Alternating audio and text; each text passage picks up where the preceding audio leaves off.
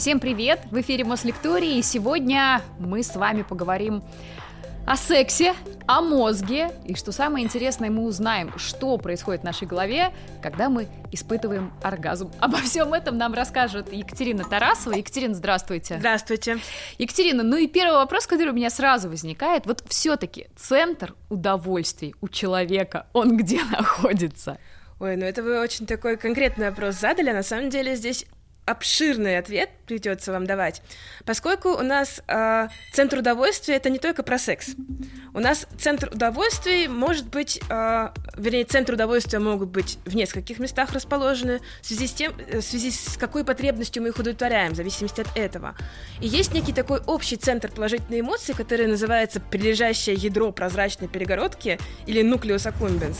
Вот это главный центр положительных эмоций в нашем мозге. Туда собираются положительные эмоции при удовлетворении самых разных потребностей. То есть, например, удачно поели, вот положительная эмоция собирается вот как бы как в воронку в этот центр. Или, допустим, э, какое-нибудь половое взаимодействие. Опять же, положительная эмоция при такого рода взаимодействии переходит в э, этот самый нуклеус э, аккумбенс. И это только одна из так скажем, частей, которые участвуют в формировании положительных эмоций на фоне какой-то деятельности, но вот такую, которую можно обозначить как некий центр положительных эмоций. Но что касается именно э, полового взаимодействия, секса, то там не только этот центр активируется, там на самом деле все происходит в несколько стадий, в несколько фаз.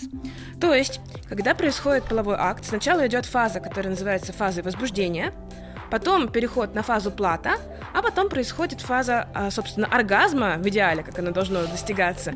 Вот. И на этих этапах работают определенные центры мозга, и а, в э, каждой из этих стадий эти центры вовлекаются все больше и больше в работу, и в конечном итоге во время оргазма э, огромные участки головного мозга вовлекаются, и, в общем-то, это было исследование, исследовано при помощи функционально-магнитно-резонансной томограммы, которая дает возможность посмотреть, какие участки мозга буквально вспыхивают активностью, когда вот происходит такое. Правильно рода... ли я понимаю, что люди во время занятий секса э, были источниками этой информации, то есть да. им надевали на голову специальные ну, аппараты и следили за ними, что происходит? Да? Не совсем так. Ну, представляете себе томограф, там да. как бы вот человек въезжает вот в эту трубу условно, и там особо простора для действий, собственно, и нет, поэтому исследования, они достаточно ограничены в том, что же конкретно исследуется, но э, то, э, современные статьи на эту тему и, в общем-то, исследования на эту тему, они фокусируются на том, что вот в томограф помещают человека одного, рядом партнер находится, и вот, собственно, пишут томограмму во время взаимодействия вот э, испытуемого и партнера. То есть там получается такая вот ситуация не совсем естественная, но как бы тем не менее близкая, близкая, близкая к, к, да. Потому что очень долгое время ведь считалось, что все-таки, да, наверное, большинство сейчас думают, э, я думаю до сих пор, что э, секс это про тело а не про мозг. Наоборот, во время секса мозг вроде как должен отключаться, а тут я сейчас слышу, что он начинает работать еще сильнее. Да, мозг очень важен. Без мозга никакого бы секса и оргазма бы просто не было. То есть можно стимулировать мозг и получить оргазм, а, то есть тело, в общем, в этом плане тогда не обязательно получается. Но все-таки, ну, в естественной ситуации, опять же, и тело, и мозг работают совместно, чтобы приятное ощущение от секса получить и чтобы приятное ощущение во время, ну, в общем, вообще достигнуть оргазма. Почему, как вам кажется, оргазм появился у человека, да, и как вообще секс с точки зрения биохимии, а, нейромоделирования то есть как он в нашем теле откликается? Ну, э, в плане того, как это эволюционно могло возникнуть, сам по себе процесс секс, он очень древний, то есть вот э, он нужен для того, чтобы комбинировались гены от разных родителей, тем самым получалось бы э, генетически новое по комбинациям генов потомство по сравнению с родителями, но это не совсем в тему того, что как бы человек себе под секс представляет, да, то есть как бы слияние двух водорослей, это уже получается секс. вот такой секс, да, то есть обмен э, как бы генетической информацией. А что касается э, того, что уже человеком подразумевается, да, под словом секс и под словом оргазм, тут дело такое, что э, оргазм, он скорее вот считается нужен для того, чтобы половые клетки, они из организма были доставлены наружу в другой организм, соответственно, получается. В этом плане мужской оргазм, он достаточно линейно, прямолинейно связан с тем, что за предназначение у данного процесса. То есть секс нужен в конечном итоге, если абстрагироваться от положительных эмоций, которые могут быть получены в ходе этого процесса, для того, чтобы продолжить род, получить потомство. И получается то, что э, если посмотреть на мужской оргазм и э, э, то, зачем он нужен, то тут линейная зависимость. При мужском оргазме происходит эякуляция и, соответственно, выброс мужских половых клеток, сперматозоидов, да, наружу. И Тут получается, что это очень важное да, событие. Нужно, чтобы сократились мышцы, чтобы протоки провели по себе половые клетки, и для этого, в общем-то, такой вот всплеск нейромедиаторов он и нужен, да, то есть нужно приурочить половой процесс к процессу выброса клеток. А что касается женского оргазма, то он более загадочен, потому что, э, ну, выброс женской половой клетки, яйцеклетки, он идет вне зависимости от того, идет сейчас половой Есть акт мужчина или нет. Да, то есть она просто идет в зависимости от уровня гормонов, хотя вот было, например, для кроликов показано, что у них не так. То есть у кроликов во время полового акта происходит такое вот стимулирование выброса гормонов, что в итоге овуляция, она именно во время полового акта и происходит. Тут есть смысл, как бы получается, что такой вот оргазм это источник как бы нейромедиаторов в мозге, а также выброс определенного уровня гормонов, и получается, что там приурочено выброс половой клетки клетки и, собственно, вот, вот это вот состояние организма во время оргазма. Но у человека так точно не происходит, поэтому тут как бы почему и существует женский оргазм, это фасцинирующий такой, фасцинирующий такой вопрос, но, возможно, тут есть разные мнения на этот счет. Кто-то считает, что раз в мужском мозге заложился, то, значит, почему бы это не заложиться и в женском мозге, поскольку само развитие мозга идет более-менее по одной и той же схеме. Угу. И мужского и женского вы имеете в виду, да? Да, отличается в деталях. И получается, что как вот у мужчин есть, в общем-то, соски, то почему бы и Женщина... женщинам не иметь оргазм, как бы, раз уж он заложился в мужском мозге, вот, по такому остаточному принципу. А вот вы сказали о том, что он разный, этот оргазм. А, а в чем разница основная? Если смотреть на участки, которые активируются во время женского и во время мужского оргазма, то на самом деле таких глобальных различий нет. То есть участвуют все одни и те же центры. Тут, если вот разбираться поэтапно, то во время э, возбуждения, то есть э, такого фазы нарастания как бы активации мозга, тут в основном работают структуры, связанные с выделением дофамина. И у мужчин, и у женщин. Они расположены в такой области мозга, которая называется средний мозг. Это маленький участочек, но очень содержательный, так скажем. Там есть очень много важных структур.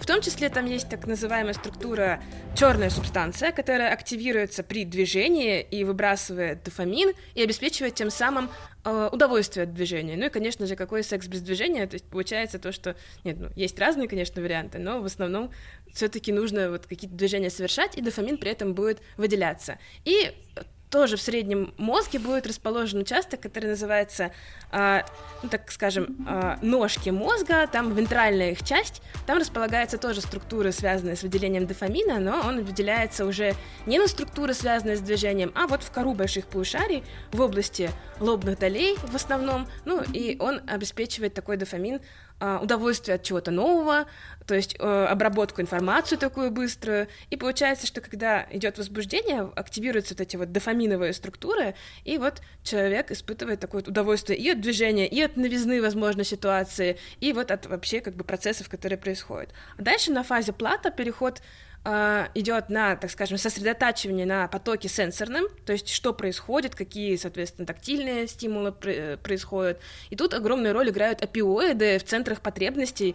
Вот центры потребностей половых, они находятся в таком участке, который называется гипоталамус, и это такой завхоз нашего мозга, там много самых разных потребностей расположено. Ну вот в том числе центры половых потребностей расположены в передней части гипоталамуса, и когда вот идет вот эта фаза плата, то есть какое-то время уже процесс длится, тут в этом месте как раз выделяются опиоиды, которые говорят о том, что да, мы как бы работаем над удовлетворением потребности, можно, так скажем, сосредоточиться на этом, утихомириться, не тревожиться, и вот опиоиды, они служат, это такие опиоидные нейромедиаторы служат как раз-таки для этого. Ну, а уже потом наступает фаза оргазма, это когда и все вот уже объявленные структуры участвуют, и еще подключаются множество других структур. Я на самом деле не упомянула, что на предыдущих этапах еще и кора больших полушарий тоже подключается. Но вот во время оргазма особенно сильно это заметно, то есть там прям такая яркая активность, как так, как будто бы пожар вспыхивает такой в очень многих участках коры. И вот мы возвращаемся к тому вопросу, по-разному ли это работает у женщин и мужчин. Вот э, структуры все одни и те же. На этапах вот возбуждения все то же самое. И э, важную как бы ключевые различия заключаются в том, что у э, мужчин и у женщин все одни и те же самые центры, но немножко по-разному, как бы так скажем, в плане активности. Вот при переходе к оргазму там уже работает и так называемая префронтальная кора, и э, такая кора, которая называется кора передней части лобной доли, они связаны с принятием решения, с э, ожиданием награды. И вот у мужчин вроде как говорят то, что область ожидания награды так э, здорово активируется, что в итоге вот все те положительные эмоции, которые испытывались во время вот самого процесса, они в конечном итоге подкрепляют такого рода поведение и делают мотивацию, настроенность на ну, такого дальнейшего рода э, продолжения такого поведения, они делают его более таким выраженным. То есть мужчины более настроены на секс, более мотивированы к нему, поскольку активируется такой участок коры, который э, настраивает их на ощущение от секса как получение некой награды. Такой. Я молодец. Да, да, я молодец, я как бы... Я смог. Да, хорошо провел время, вот оно, значит, было сопряжено с положительными эмоциями, и, значит, вот как бы это правильное поведение, надо в такую... А у женщин не так? А у женщин, э, ну, так скажем, более комплексно, пожалуй, в неком смысле. На самом деле здесь еще я не упомянула очень важную, это достаточно ключевую фигуру в этом всем деле, называется она миндалина. Эта часть, она относится к подкорковым структурам, связанным с эмоциональной обработкой. И она вот, вот во все эти фазы, которые я говорила, возбуждение, плата, она уже подключалась постепенно. Она концентрировалась на потоке информации и сопоставляла его с нашими эмоциями. И вот она формировала некий эмоциональный образ единый, который вот как бы мы испытываем те эмоции, которые мы испытываем при сексе. И дальше она, это миндалина, она очень сильно общается с корой больших полушарий в плане, так скажем, подсказывает, как мы себя ощущаем, нравится нам, не нравится, какова наша мотивация на то, что мы делаем. Мы вообще как бы согласны с тем, что мы вот как раз вот в правильную для себя активности сейчас вовлечены. И вот у мужчин во время оргазма миндалина, она э, так скажем, выключается, и это э, как бы интерпретируется таким образом, что выключение миндалины, она на самом деле здесь в данном случае связана не с эмоциональной обработкой, а она на самом деле центр для очень многих процессов. Например, она еще связана со страхом, тревожностью, и когда она выключается, то человек как бы испытывает такую как бы эйфорию, ему не тревожно, не страшно, и считается, что, наверное, вот у мужчин вот это выключение Миндаль? области миндалины, да, она как бы вот как раз таким вот эйфорической компонентой связана. А у женщин не так. У женщин миндалина продолжает работать и, видимо, продолжает им, э, как бы анализировать, что за эмоции, в общем-то, испытываются в данный момент. Никакого выключения страха и тревожности тоже не происходит. Тут она все продолжает работать. И мало того, было показано то, что вообще в целом все структуры, связанные с испытыванием удовольствия от секса, у женщин чуть менее активны, чем у мужчин. То есть у мужчин эти все структуры более ярко как бы вспыхивают во время эксперимента, то есть прям видно большая степень активации, что, однако, не значит, что у женщин менее мотивированный мозг на то, чтобы как бы вообще участвовать в сексе или, допустим, какое-то удовольствие от него испытывать, просто у мужчин вот эта вот более яркая активация, она свидетельствует о, таком, о том, что дальнейшая направленность и, как бы так скажем, э, ну да, так секс-драйв это называется, то есть направленность на поведение, связанное с сексом, оно будет более выражено, чем у женщин. Угу. А, но почему тогда нам нравится секс с разными людьми? Ну, то есть, э, ну, например, если бы это была просто эволюционная программа, которая продолжала бы наш род, да, то это, наверное, вообще не важно было бы, кто с тобой рядом находится. Но для нас же почему-то имеет значение, кто с нами оказывается в постели. Это мозг, да, конечно, это мозг. Я еще, когда мы разговаривали про то, зачем вообще оргазм, возможно, в эволюции возникал, я на самом деле еще одну теорию не упомянула. Была э, версия про то, что это связано с тем, что половые клетки должны выделяться. Была версия про то, что у нас, соответственно, это осталось по остаточному принципу в мозге женщин, потому что у мужчин есть. На самом деле у высших животных, у животных со сложно развитым мозгом, вот такое наличие оргазма во время секса его приписывают э, этим животным в связи с тем, что этот мощный источник положительных эмоций, он позволяет э, выстраивать некие социальные связи, выстраивать некие, так скажем, поведенческие изменения, паттерны. То есть э, секс как источник положительных эмоций для приматов и для человека это действительно способ выстраивать взаимоотношения с другими вот в стае, в Это э, социализация, в обществе, по сути, да? да? Это Да, как бы способ общения. Способ общения, особенно хорошо это выражено у карликовых шимпанзе, у бонобо, они как раз при помощи секса решают вообще все свои проблемы. То есть если есть два шимпанзе, есть вид э, такой обычный шимпанзе, он такой грубый, такой агрессивный, есть бонобо, карликовые шимпанзе. Если встречаются обычные шимпанзе между собой, то они в агрессию впадают, и между собой драки происходят. А карликовый шимпанзе, он более... Если две э, группы встретятся ранее незнакомых друг с другом, то они прежде всего спариваются, чтобы между собой подружиться. чтобы подружиться и конфликты между собой разрешить. Ну, в общем, то есть действительно секс как источник положительных эмоций, он может служить как вот такой вот способ социализироваться. Ну и вот когда вы спросили, почему для нас важно оказываться с определенными людьми и с новыми людьми, это на самом деле два разных вопроса. Тут все зависит от того, на что преднастроен наш мозг. У каждого из нас мозг работает достаточно индивидуально в плане того, что у каждого из нас по-разному выражена потребность в чем-то конкретном. Некоторые люди, они больше настроены на поиск чего-то нового, некоторые люди более тревожны, и им бы находиться в безопасности, проверенные варианты, это гораздо более значимо. То есть у каждого из нас есть некие центры потребностей, и у каждого они выставлены на определенном уровне. И это зависит от гормонов, от генов, от предыдущего опыта. То есть у каждого из нас есть свои так скажем, предпочтения на уровне мозга заданные, как такие бегунки в Мгм. компьютерной программе, получается. И есть люди, которые реально нацелены на получение какой-то новой информации, тогда для них будет значимо и интересно каждый раз находиться с новыми людьми, и это будет способствовать выделению у них дофамина как раз-таки очень мощному на той стадии возбуждения, по которой мы говорили, он очень важен. И а, есть люди, которым, наоборот, важно, чтобы это был один и тот же партнер каждый раз. Для тех людей это как бы скорее, в- значит, важно, чтобы была некая эмоциональная привязанность. Это уже немножко другие структуры и абсолютно другой медиатор. Не дофамин, а окситоцин получается. М. И, соответственно, люди, которые, э, в общем-то, при э, оргазме у них выбрасывается много окситоцина, то как бы такой вот выброс окситоцина, он как раз помогает настроить на партнера. То есть есть исследования, которые рассматривают еще оргазм как некий такой источник взаимонастройки в паре. То есть если происходит оргазм, он происходит часто, то выделяется много окситоцина, он помогает запомнить черты партнера. То есть получается, что вы не просто, э, так скажем, любого уже дальше пустите в постель, а получается, что в момент выделения окситоцина вы еще заодно запоминаете, какие конкретно черты свойственны партнеру. То есть, например, запах какой-то индивидуальный, или же, может быть, образ, или же, ну, телосложение. То есть, в целом, такие вот черты, они начинают запоминаться, и, соответственно, человек уже дальше настроен на конкретного партнера, и с ним взаимодействие дальше будет происходить. А вот почему, э, например, есть такая теория, да, что женский оргазм это такая работа, для того, чтобы он получился, нужно много трудиться, стараться и прочее, да? Ну, с мужским как бы, что тут, все понятно, все просто. Вот э, реально это так или не совсем это правда? Это скорее правда, то есть я специально еще полезла смотреть статистику. Да, действительно, мужской оргазм достигается в больш- большей части случаев, то есть 86% э, достижения оргазма при э, соитии, вот оно в плане мужского, так скажем, э, мозга может быть постулировано. А что касается женского оргазма, то в случае, так скажем, секса только в 62% случаев, а то и меньше, действительно происходит оргазм. То есть это получается свидетельство того, что женского оргазма достичь труднее.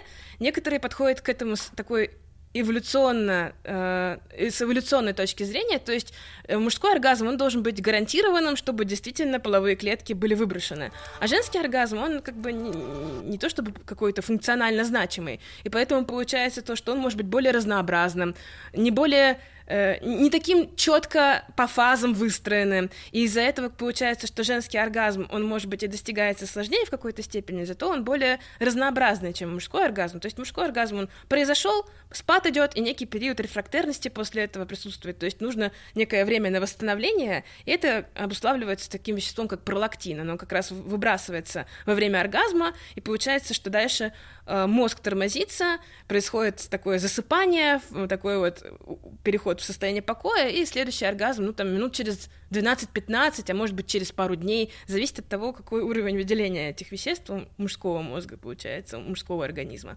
А у женщины вот почему-то происходит так, что пролактина меньше выделяется, и дальше может быть такое, что оргазм, как у мужчин, то есть, получается, ну или вернее так, э, возбуждение, как у мужчин, плата, оргазм и спад, и дальше через некоторое время только можно перейти снова к стадии оргазма. А есть такое, что, выйдя на плата, э, происходит колебание у кого-нибудь такого среднего уровня возбуждения, и пикового такого состояния оргазма так и не достигается. Такое тоже есть у женщин зарегистрированное. А есть такое, что, допустим, оргазм, потом две минуты следующий оргазм, потом две минуты следующий оргазм. Это очень сильно варьирует, и какого-то такого единого единой картинки для среднестатистического женского мозга найдено не было. Ну, то есть, как бы, получается, что у мужчин картина более-менее одинаковая, четкая такая, а у женщин бывают ну, как бы разные варианты. Тогда э, давайте успокоим мужчин. То есть проблема не в них, проблема просто в том, как настроены женщины, правильно? Да, это очень сильно. Э, гормонально, физиологически и так далее. Э, гормонально, а еще на самом деле а, именно что когнитивно тоже. То есть вот этот настрой на то, что как бы что происходит, насколько человек чувствует себя в плане того, что происходит, комфортно, удовлетворенно, это тоже очень сильно влияет. То есть вот эта вот настройка на успех, она, конечно, может сказаться на том, как э, насколько хорошо или насколько плохо будет. Тогда нам нужны срочно советы, вообще можно ли себя изна... подготовить к тому, чтобы у тебя случился э, яркий оргазм, ну, даже, давайте и мужчины, и женщины э, возьмем. Ну, есть такие люди, которые к этому способны. Допустим, это те, у которых очень яркое воображение, и они могут себе из воспоминаний, допустим, какие-то фрагменты доставая, помочь, как бы вот как бы простимулировать, получается, вот всю эту систему, связанную с, с э, системой возбуждения при вот сексе. То есть получается, что у нас есть некие подкорковые структуры, связанные с тем, чтобы управлять организмом, связанные с тем, чтобы управлять мышцами. Есть некие корковые структуры, которые за такое эмоциональное, как бы когнитивное поведение они э, отвечают. И если вы, допустим, э, сопоставите такие центры, которые эволюционно древние, то это гипоталамус, получается, и миндалина, ну, так скажем, относительно эволюционно древние, и вот э, корковые части, это у нас, получается, в основном там э, задействована так называемая префронтальная кора, и когда происходит между ними взаимодействие, мы либо тормозим половое поведение, гипоталамус, половые центры и миндалину, либо наоборот как бы позволяем им растормаживаться. А вот то, позволяем мы это или нет, решает как раз-таки вот эта область, префронтальная кора, она в лобной доле расположена, она от других частей мозга, в свою очередь, собирает информацию. Например, из теменной доли. Там находится центр нашего мышления, там находится наша модель мира, и, соответственно, если мы настраиваем себя, то мы там можем в памяти извлекать события, в эту как бы кору помещать, э, как бы, что же были за события, допустим, связанные с каким-то приятным времяпривождением. Допустим, кому-то нравится там э, красное нижнее белье, а кто-то, наоборот, предпочитает, допустим, какие-нибудь более спокойные оттенки. То есть, получается, у каждого свои какие-то воспоминаниях э, так скажем, э, зас... за... э, такие события, которые засели там и, соответственно, являются ассоциированными с каким-то э, событиями с сексом связанные. И вот когда это все как бы в некую единую картину в теменной коре формируется, это перебрасывается вот как раз-таки информация в лобную долю, и дальше уже происходит такая как бы мотивированность на либо, так скажем, как раз-таки э, приятное времяпровождение в виде секса, а порой бывает наоборот. Человек увязает, допустим, в каких-то ситуациях на работе, э, испытывает стресс, и тогда даже, допустим, если уровень гормонов и, так скажем, степень неудовлетворенности потребностей кричат о том, что как бы надо бы приступить к половому поведению, вот эта вот префронтальная кора, она, э, как бы, так скажем, весь настрой сбивает. Вот действительно ли существует какой-то единый образ женского тела, мужского тела, да, который мозг воспринимает как э, сексуальный. На самом деле это очень сложный вопрос. Есть некие элементы, которые врожденно значимы, то есть есть некие, э, ну, такие черты, как, например, симметричное строение тела. То есть, если у нас есть две руки и две ноги, то наш мозг это воспринимает как правильно, так Нормально. Быть, да. вот, соответственно, чистая кожа, что свидетельствует о правильном гормональном уровне. Вот это вот мы считаем, так скажем, э, на вот таком врожденном значимом уровне, что это будет как бы потенциально половой партнер, который вот как бы подходит, вот его, да, подходит, можно рассмотреть его. Но очень большой вклад в, наш, как бы, в нашу работу нашего пластичного мозга вносит, конечно, обучение, а обучение очень часто происходит в неком как бы, культурном контексте, поэтому на наше восприятие как бы, красоты, в том числе как бы, кого-то как потенциального полового партнера, оно происходит еще и в рамках норм и, так скажем, э, традиций, которые навязываются обществом. То есть, э, э, допустим, существуют такие а, ну, можно сказать, племена, допустим, в Африке, где считается, что женское тело красивое, это когда оно очень полное, значит, оно плодородное, значит, оно, так скажем, привлекательное. А есть уже, э, вот, допустим, в Европе, в Азии скорее другого рода воззрения, да, то есть вот как раз более худощавое такое, худое такое телосложение, более эстетичным считается, тем самым тоже вот то, что считаем мы эстетичным, то мы как бы такого человека более, э, так скажем, желаем. желаем, более вероятно рассматриваем как некого полового партнера. Вот есть еще, например, такая теория, да, что мужчины э, к сексу относятся проще, чем женщины, что для женщины это более серьезный, ответственный э, процесс. Действительно ли это так? Ну, тут на самом деле трудно судить, потому что действительно очень большая индивидуальная изменчивость, то есть и мужчины разные бывают, и женщины разные бывают. Во многом здесь вклад вносит э, в такую как бы стереотип, ну как бы такой стереотип мышления вносит то, что у мужчин действительно более как бы мотивация на секс она более сильно выраженная, поэтому получается, что поведение связанное с поиском партнера, оно тоже более выраженным должно получаться а у женщин это получается менее значимое поведение чуть-чуть, и поэтому как бы менее это выражено. И еще социокультурные аспекты тоже вносят свой вклад, то есть вот когда у человека сидят с детства установки, что ну, секс это как-то стыдно, а особенно девочкам лучше об этом как бы вот, как бы вот быть сдержанной, так скажем, не проявлять такого какого-то открытого интереса в этом деле, то вот эти вот установки, эти нормы, они как раз через вот ну, как бы сложные механизмы, через нашу кору больших полушарий, они способны подавить, да, вот это вот как бы э, половую мотивацию и тем самым сделать менее ориентированным на поиск полового партнера и вообще. А вот э, секс, например, в первую встречу, да, ну, первый секс, и секс, который уже случается, супруги, например, да, там, 10 лет вместе живут, спустя 10 лет. Вот он разный вообще или нет с точки зрения мозга? Ну, с точки зрения структур, которые участвуют, все то же самое, но с точки зрения уровня их активации наверняка будет разный. Потому что дело в том, что когда люди только начинают встречаться, там немножко э, другой, так скажем, уровень выделения нейромедиаторов, то есть только-только идет взаимная настройка друг на друга, но очень важен момент новизны. То есть дофамин там будет выделяться более ярко, более мощно. Получается, что человек вот на фазу возбуждения, он будет ее быстрее достигать, э, так скажем, более мощно это будет происходить из-за того, что это новый человек. Да, из-за того, что новая ситуация, новый человек. Вот этот дофамин, он будет помогать, так скажем, э, тому, чтобы вот перейти на фазу плата и дальше уже, конечно, к оргазму.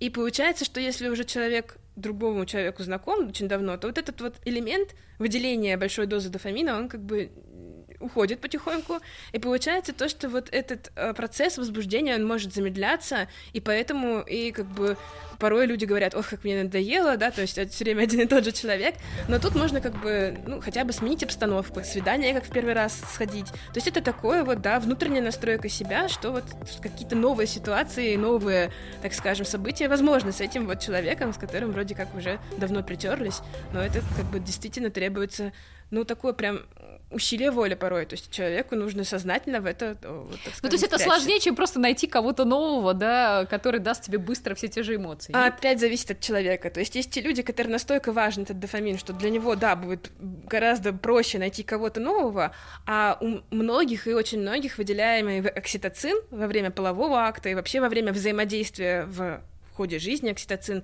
он э, выделяется не только в момент оргазма, он вообще как бы при формировании привязанности выделяется. Он диктует э, то, что вот как бы э, этот конкретно человек — это источник положительных эмоций. И, допустим, э, там какой-нибудь... Э, ну, какие-нибудь несимметричные черты лица, какая-нибудь крупная родинка будут казаться милыми, привлекательными, а на другом человеке нет. И получается, что вот если вот как бы вот эта компонента привязанности, она более выражена, то тогда для человека значимо остаться все тем же самым партнером. Ну и это действительно очень разнообразно, то, как, как, бы, как разные люди себя в конечном итоге ведут. А возраст влияет на качество секса? Возраст влияет, но тут скорее не мозг наш виноват, тут скорее тело. Дело в том, что с возрастом ну, ухудшается состояние нервов периферических, которые воспринимают сигнал от органов половых и как бы передают их дальше в мозг. То есть нужно же как-то понять, что половой акт начался. Но это за счет стимуляции как раз-таки этих периферических нервов. А с возрастом за счет ну, самого разного спектра проблем э, постепенно периферические нервы, они немножко атрофируются, и поэтому чувствительность органов падает, из-за этого получается то, что настроиться на нужный лад то есть ну, вот это возбуждение, да, да, оно тяжелее, тяжелее достигается, и в общем и целом э, получается то, что вот как бы в таком случае как бы качество секса оно начинает падать. Я просто знаю, что, например, есть такие практики, да, воздержания от секса, и говорят, что таким образом люди достигают каких-то, открывают в себе, да, совершенно новые э, какие-то стороны. Вот это действительно так, что если мозгу отключить секс, э, то у человека, ну не знаю, что-то в себе новое откроет. Ох, откроет ли он что-то себе новое, это хороший вопрос. Не всем вообще удастся отключить. Почему? Ну, просто дело в том, что половая мотивация, она все-таки присутствует, гормоны влияют на наш центр э, половых, э, половой потребности в гипоталамусе, а это формирует некую настроенность на некого рода поведения, и вот у разных людей разное. Некоторые люди могут э, вообще существовать без секса и при этом не испытывать никакого эмоционального дискомфорта, так называемые асексуалы, и им действительно как бы они не то чтобы силой воли как бы отключают себе это желание такое вот полового поведения, они просто как бы действительно именно так вот живут, существуют, что им и не интересен секс, а какие-то другие моменты жизни, ну, допустим, там, исследовательское поведение или там, э, допустим, какие-то реализация себя в карьере, в обществе становятся более важными. То есть это вот у асексуалов даже совершенно без каких-либо Э, проблем в плане эмоциональной сферы происходит. Можно подавить сознательно, но для этого нужно действительно очень, так скажем, большие э, затраты. Э, сила воли должна быть достаточно э, выражена и развита. И при этом получается то, что э, у нас всегда на самом деле конкурируют в мозге центры потребностей за наше, как бы условно, внимание, за наш ресурс. И если, допустим, от одного центра потребностей убрать как бы вливаемый ресурс и не, давать какой-то потребности реализоваться, то больше ресурсов останется для каких-то других потребностей. Для еды. Например. Вот. Но э, или там для самореализации, для искусства, там, для того, чтобы находить какие-то новые сочетания там, в дизайне или еще что-нибудь такое.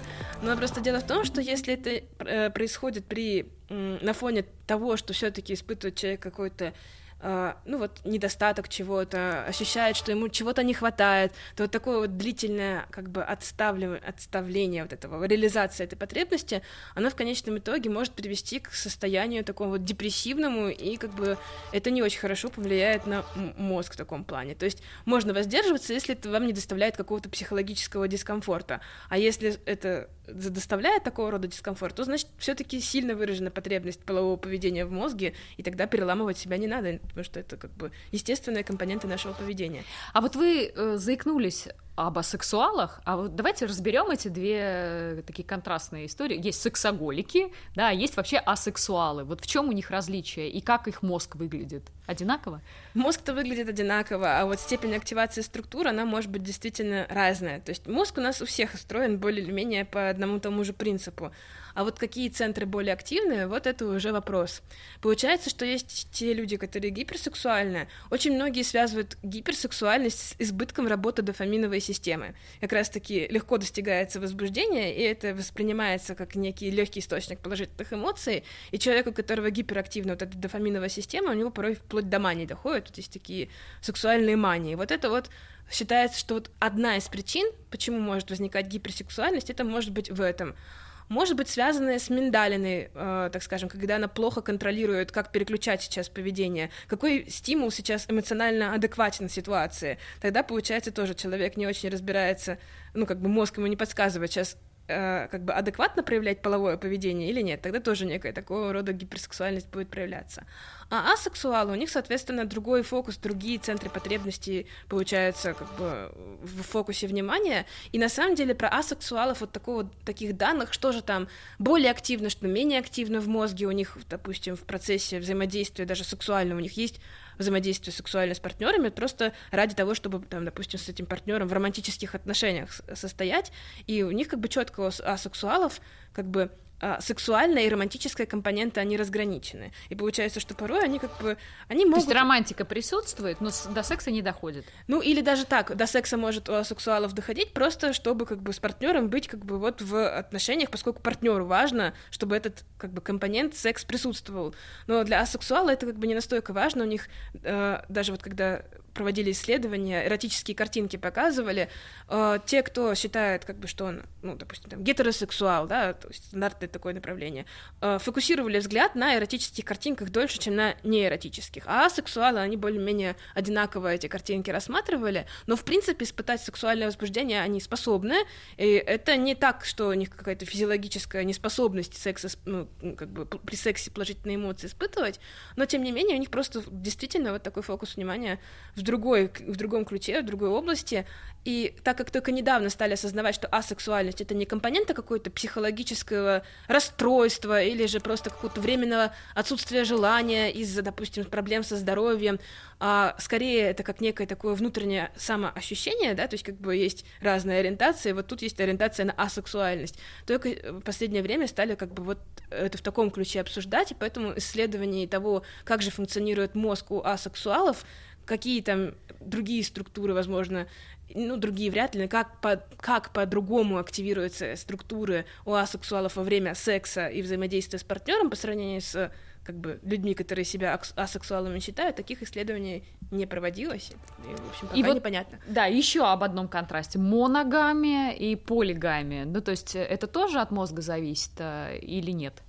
Да у нас все от мозга зависит. Дело такое, что исходно у животных как бы скорее направленность на полигамный вариант отношений, поскольку чем больше Э, Стоп, скажем... у каких же? У самцов или у самок? Вот в чем вопрос.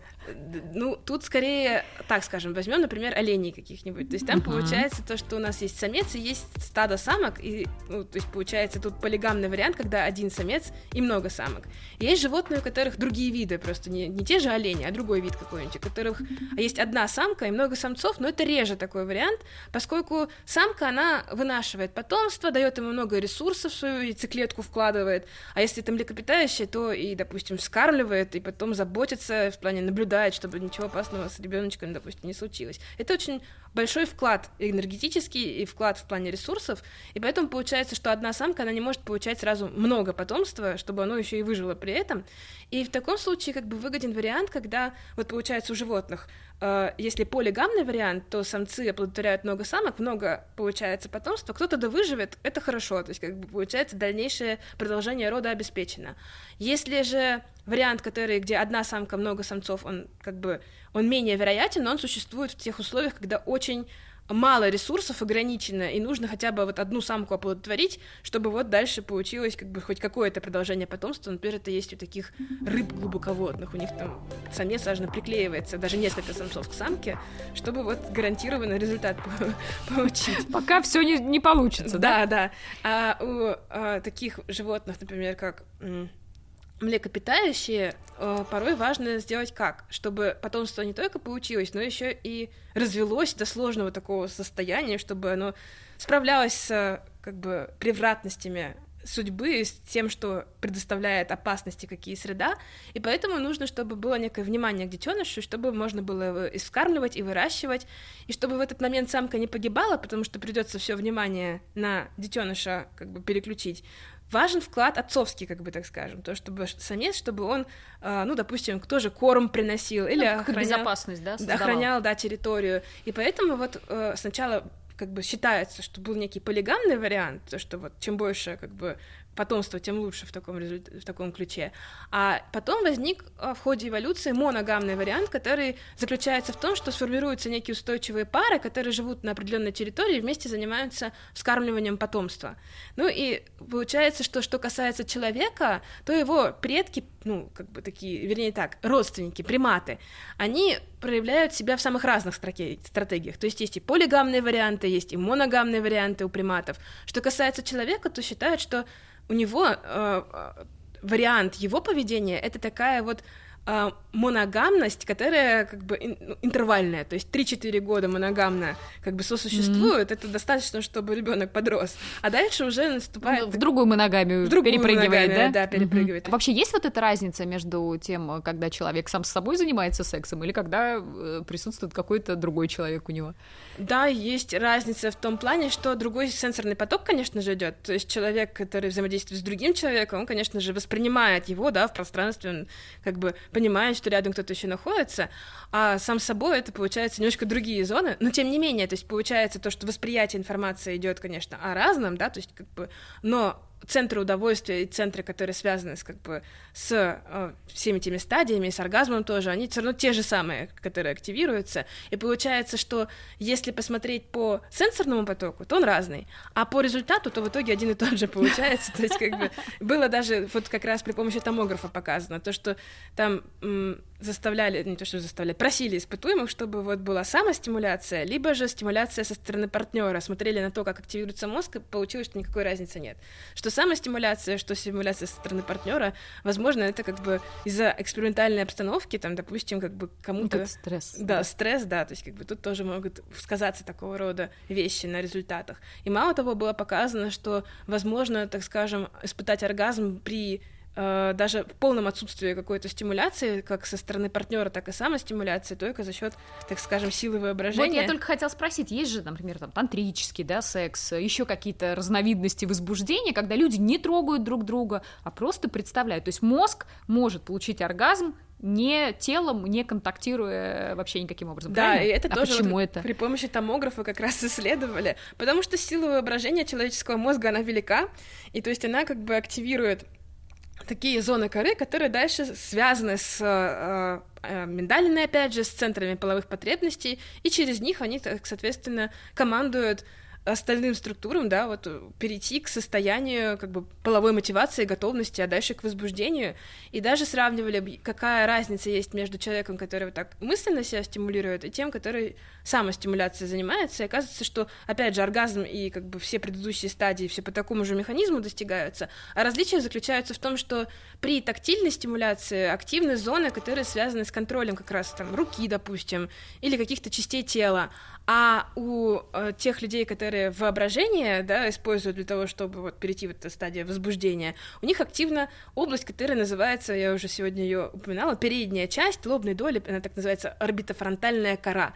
Она участвует как раз в том самом ожидании вознаграждения. То есть получается, что человек, он настраивает себя на то, что вот сейчас будет, будет приятное событие, да, и вот эта зона, она прям очень ярко активируется, даже ярче, чем при тактильной стимуляции, и дальше вот она, видимо, активирует ниже лежащие центры и настраивает человека на нужный лад. Мы все что-то о хорошем, а бывает же, что и не получается, и что-то не, не происходит.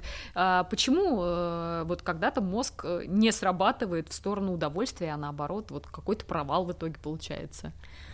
Ну, тут о, разные могут быть моменты. Проблемы со здоровьем могут сказаться, да, то есть если человек, допустим, при половом акте испытывает боль, болевые ощущения, то это, конечно, придет к тому, что в конечном итоге вот эти болевые ощущения, они затормозят удовольствие, которое испытывает человек, и он скорее как бы отстранится и дальше будет, возможно, даже бояться, как бы, э, ну, если боль была сильной, вот какого-то рода такого. А усталость, например, физическая, может повлиять на плохой секс? Да, конечно, если человек устал, то, во-первых, и физически он, конечно, не очень как бы готов к э, такого рода физическому нагрузке, можно так сказать. Но и эмоциональная усталость сказывается. То есть, допустим, опять же, когда человек выбирает, какую программу реализовывать, поведение, э, направленное на секс или поведение, направленное на удовлетворение каких-то других потребностей, если человек устал, то на данный момент его мозге будет как бы превалировать потребность в том, чтобы отдохнуть, чтобы восстановить ресурс, или же, допустим, он устал так, что он, ну, как бы зациклился в мыслях о каких-то предстоящих событиях, о работе и так далее. Это тоже как бы с а, половой мотивации, как бы так скажем, стягивает ресурс, и получается, что вместо того, чтобы а, сосредоточиться на процессе, человек переключается на другие какие-то Э, события как бы в памяти, допустим, хранящиеся, что вот завтра отчет, допустим, делать, или вообще некогда, или еще что-то такое. И человек, соответственно, вместо того, чтобы быть мотивированным на секс и как бы получать от него удовольствие, начинает как бы рассеивать свое внимание с этого процесса. И дальше, как бы, конечно же, не испытывает как бы нарастание возбуждения, не может и не достигнуть оргазма, конечно. А вот если, например, первый блин комом, есть ли шанс, что второй и третий может э, закончиться феерически? Или все-таки, если первый раз не получается и что-то не то, дальше точно идти не стоит? А, то есть вы имеете в виду, допустим, Ну, вот последующие, да. Например, вот люди встретились, да? да, познакомились, вот у них случился первый сексуальный опыт, и как-то что-то вот ну, не получилось. Какой шанс, что потом надо попробовать и получится, или, скорее всего, не будет ничего хорошего? Нет, ну шансы есть, безусловно. То есть дело в том, что при первом сексе, если как бы партнеры не знакомы друг другу, то они, конечно же, не знают, что кому из них нравится. Да, получается, у каждого из нас свои ассоциации, что как бы прикольно, так скажем, а что не очень. И это связано с предыдущим опытом, опять же, с тем, как работают центры потребностей.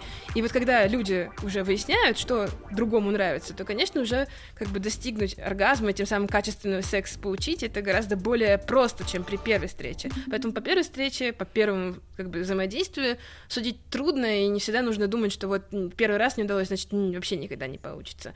Ну, а если уже десятый, пятнадцатый, двадцатый раз не получается, то, скорее всего, что-то радикально не так в том, чтобы, как бы, как один и другой человек представляют себе, как бы, что эротично, что не эротично, что доставляют удовольствие, что нет. И тогда, наверное, уже стоит задуматься, что, что же с этим дальше делать. Три совета, да, как э, когнитивно э, улучшить свой секс с помощью, соответственно, мозга, контролируя, как вы говорите, осознанно. Ну, как улучшить? Ну, это на самом деле вопрос для каждого очень индивидуальный. То есть, чтобы секс был удачный, это нужно разобраться в себе, понять, какие потребности у кого преобладают. То есть кто-то более в сторону риска склонен, кто-то более в сторону безопасности. Ну и нужно понять, какие, соответственно, ситуации более возбуждающие для каждого из нас, ну и подобрать, соответственно, правильные позы, правильного партнера, ну и настроить себя на то, что все будет удачно, и тогда как бы секс будет тоже наиболее ярок и наиболее удачный.